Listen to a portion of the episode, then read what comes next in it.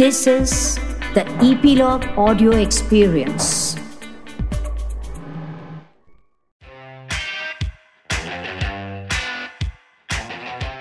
Hello नमस्कार मैं हूँ गिरीश वानखेड़े और आप सुन रहे हैं मुझे ईपीलॉग मीडिया के इस शो में, जिसका नाम है Spot the Content with Girish Wankhede इस शो में मैं बात करता हूँ ओ टी टी प्लेटफॉर्म्स के कंटेंट की, यानी कि Netflix Amazon Zee Five Hotstar Disney Plus Voot या इस तरह के ओ टी टी प्लेटफॉर्म्स पर रिलीज़ होने वाली फ़िल्मों की वेब सीरीज़ की डॉक्यूमेंट्रीज की और शॉर्ट फिल्म्स की। और इस बार हम बात कर रहे हैं नेटफ्लिक्स की ओरिजिनल फीचर फ़िल्म जिसका नाम है मैरिज स्टोरी फ़िल्मों की अपनी अलग एक दुनिया है, अपना यूनिवर्स है, वो अपनी कहानी और किरदारों के माध्यम से, उनके ब्रिज से हमारे जीवन की कई अनुभूतियों को छूते हैं। वो किरदार हमें कई बार अपने लगने लगते हैं, पात्र सजी हो जाते हैं। मानो हमारे इनर सर्कल का भाग हो, हमारी अपनी कहानी का पार्ट हो। कई बार स्टोरी की सिचुएशन को देखकर ऐसा लगता है, मानो ये हमारे साथ हो रहा है। उसके लिए ज़रूरी है कि फ़िल्म रियलिस्टिक हो थॉट प्रोवोकिंग हो, और उसमें इतनी शक्ति हो कि वो हमें गहराई तक झकझोर दें डिस्टर्ब कर दें टच करे इमोशनली ड्रेन कर दें। और ये सारी स्ट्रेंथ है आज की डिस्कस होने वाली फ़िल्म में मैरिज स्टोरी में ये फ़िल्म बेसिकली एक फ़िल्म ही नहीं है, बल्कि एक तरल अनुभव है। इमोशनली पॉइगनेंट इनकाउंटर है अपने आप से। मैरिज स्टोरी के राइटर डायरेक्टर प्रोड्यूसर है Noah Baumbach Academy Award nominee रहे हैं। 2005 में इन्होंने एक फ़िल्म लिखी थी the squid and the whale जो बेस्ट ओरिजिनल स्क्रीन प्ले की कैटेगरी में नॉमिनेट हुई थी। फ़िल्म की स्टार कास्ट बहुत इंप्रेसिव है। एडम ड्राइवर है स्कारलेट जोहानसन है लॉरा डर्न है एलन आल्डा है और रे लियोटा है। इस फ़िल्म का सबसे पहला वर्ल्ड प्रीमियर हुआ था अगस्त ट्वेंटी नाइन्थ टू में वेनिस में। इसके बाद इसका लिमिटेड थिएट्रिकल रिलीज़ किया गया नवंबर सिक्स टू को और डिजिटल स्ट्रीमिंग पर यह आई फ़िल्म दिसंबर सिक्स को। जिस वक्त से इसका वेनिस फ़िल्म फेस्टिवल में वर्ल्ड प्रीमियर हुआ, उस वक्त से लेकर डिजिटल स्ट्रीमिंग तक ये फ़िल्म हमेशा चर्चा में रही।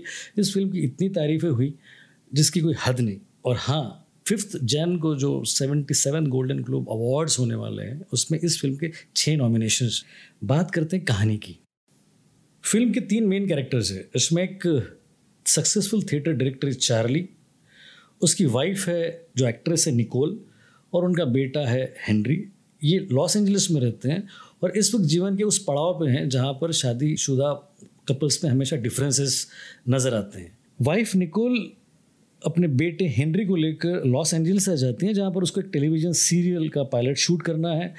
चार्ली पसंद नहीं करता। वो उनसे मिलने के लिए जब लॉस एंजल्स आ जाता है, तब निकोल अपनी माँ और सिस्टर के थ्रू उससे डाइवोर्स पेपर्स दे देती है। चार्ली शॉक हो जाता है। वो नहीं चाहता कि कोई लॉयर उनके बीच में आए, लेकिन परिस्थितियाँ ऐसी हो जाती हैं कि वो अपनी फैमिली लॉयर ड, नोरा को रख लेती हैं और ये भी न चाहते हुए एक लॉयर को नियुक्त कर लेता है। इसके बाद वो नहीं चाहते कि बातें कोर्ट तक जाए, बावजूद इसके बातें कोर्ट तक जाती है और वहाँ पर वही होता है जो हमेशा कोर्ट में होता है। दोनों एक दूसरे के ऊपर कई आरोप लगाते हैं, कई प्रत्यारोप लगाते हैं और बातें और भी बिगड़ती ही चले जाती हैं। उसके बाद बातें इतनी बिगड़ चुकी होती है, जहाँ से वापस लौटना मुमकिन नहीं होता, वहाँ पर जाने के बाद वो समझ जाते हैं कि इसके बाद अब डाइवोर्स ही उसका सॉल्यूशन है। डाइवर्स हो जाता है और उसके बाद जब चार्ली एक साल के बाद निकोल से मिलने आता है तो देख लेता है कि उसका एक बॉयफ्रेंड है, उसका बेटा ऑलरेडी वहाँ सेटल हो चुका है, वो अपनी ज़िंदगी में आगे बढ़ चुकी है, उसे ऑलरेडी डायरेक्शन के लिए अवार्ड मिल चुका है एक्ट्रेस तो थी इससे भी एक बड़ी स्कॉलरशिप मिल चुकी है। अब दोनों अपनी अपनी लाइफ में आगे बढ़ चुके हैं, दोनों के बीच में जो फासला था, वो फासला और भी बढ़ चुका है। एक दूसरे के प्रति म्यूचुअल रिस्पेक्ट है, लेकिन जो प्यार था वो नदारद है। कहानियाँ कुछ होती है, जिसको हम बता नहीं सके, वर्णन नहीं कर सकते, उसे देखने में मज़ा आता है। ये वो फ़िल्म है, जिसको देखने में आपको इतना मज़ा आएगा, और जिस तरीके से कहानी है, उसमें बहुत फ़नी मोमेंट्स है काफ़ी स्टीयरिंग इमोशनल वैल्यू है ह्यूमैनिटी का टच है, और सारा विट सारा सारा डायलॉग सारा इमोशनल डिटेलिंग उसकी कॉम्प्लेक्सिटी बहुत कमाल की है। मतलब आप ये समझ सकते हो कि इस वक्त की एक टॉपिकल फ़िल्म है।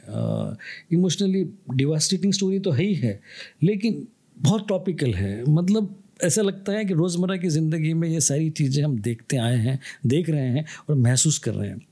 इतना कमाल का डायरेक्शन इतनी कमाल की एक्टिंग और इतनी कमाल की ये फ़िल्म है। आ, मतलब जैसे मैं कहता हूँ कि ये एक अपने आप में एक एक्सपीरियंस है। और ये हम आपको बता दें कि इसके छः नॉमिनेशन हुए हैं गोल्डन ग्लोब अवार्ड्स में, जिसमें पहला नॉमिनेशन है बेस्ट मोशन पिक्चर्स ड्रामा का, दूसरा नॉमिनेशन है best actor in motion picture drama में एडम ड्राइवर का, तीसरा नॉमिनेशन है best actress in motion picture drama में स्कारलेट जॉनसन का। इसके अलावा है बेस्ट सपोर्टिंग एक्ट्रेस नॉमिनेशन में Laura Dern best screen play में फिर नोहा बुम्बैक और बेस्ट ओरिजिनल स्कोर में है रैंडी न्यूमैन मतलब छः अलग अलग क्षेत्रों में काम किया गया हुआ और उसका कंबाइंड रिज़ल्ट इतना कमाल है। मतलब डिवोर्स की कहानी, एक दूसरे से दूर होने की कहानी, इतनी इमोशनल भी हो सकती है ये आप इस फ़िल्म को देख कर ही जान जाएँगे। मतलब टोटल फ़िल्म इतनी फ्लॉलेस है हर डिपार्टमेंट में आर्टिस्टों से लेकर उसका बैकग्राउंड स्कोर से लेकर डायरेक्शन हर डिपार्टमेंट ने बहुत ही कमाल का काम किया है। मैं इसको रेट कर सकता हूँ। फाइव में से four point five stars highly recommended film है। इसे प्लीज़ मिस मत कीजिएगा। और इस तरीके से डिस्कशन हम अलग अलग प्लेटफॉर्म की अलग अलग फ़िल्मों के करते रहेंगे। तब तक के लिए आप सब्सक्राइब कीजिए इस शो का, जिसका नाम है Spot the Content with Girish Wankhede और इस शो को आप सुन सकते हैं इपलॉग मीडिया की वेबसाइट पर, या तो आपके फेवरेट पॉडकास्टिंग ऐप पर, जैसे कि Google Podcast Jio Saavn Spotify वगैरह वगैरह। और अगर आपको शो पसंद आए तो आप इसको रिव्यू भी कर सकते हैं अपने एप्पल पॉडकास्ट पर। और आप हमें अगर कनेक्ट करना चाहते हो तो आप हमारे इपलॉग मीडिया के किसी भी हैंडल पर जा सकते हो, जैसे कि फेसबुक है ट्विटर है इंस्टाग्राम है। और अगर हमें मेल करना चाहते हो तो आप मेल कर सकते हैं bonjour at E P log dot media पर B O N J O U R at the rate E P log dot media पर। और यस इस शो को सब्सक्राइब करना ना भूले। तब तक के लिए एडियोस